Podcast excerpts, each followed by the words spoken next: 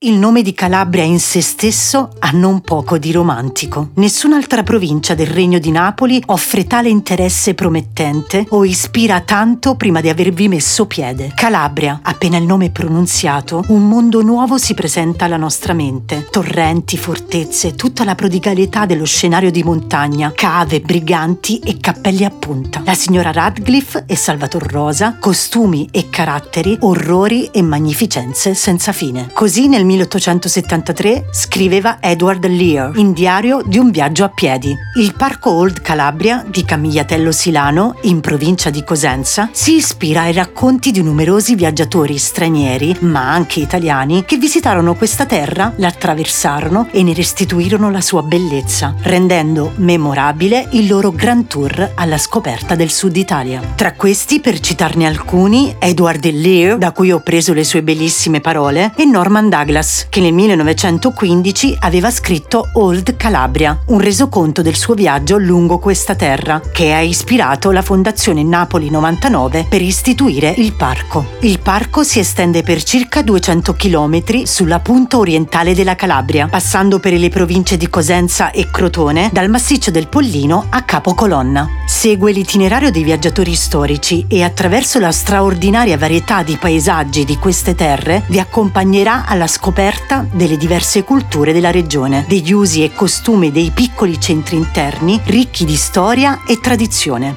Sono sicura che ne rimarrete estasiati. Sarà anche un viaggio tra gli odori e i sapori della Calabria, tra i silenzi delle sue abbazie e delle chiese che troverete lungo il percorso. Il centro visitatori del parco è presso la Torre Camigliati, nel cuore della Sila Grande. Una volta arrivati lì, non mi resta che augurarvi buon Grand Tour del Sud Italia.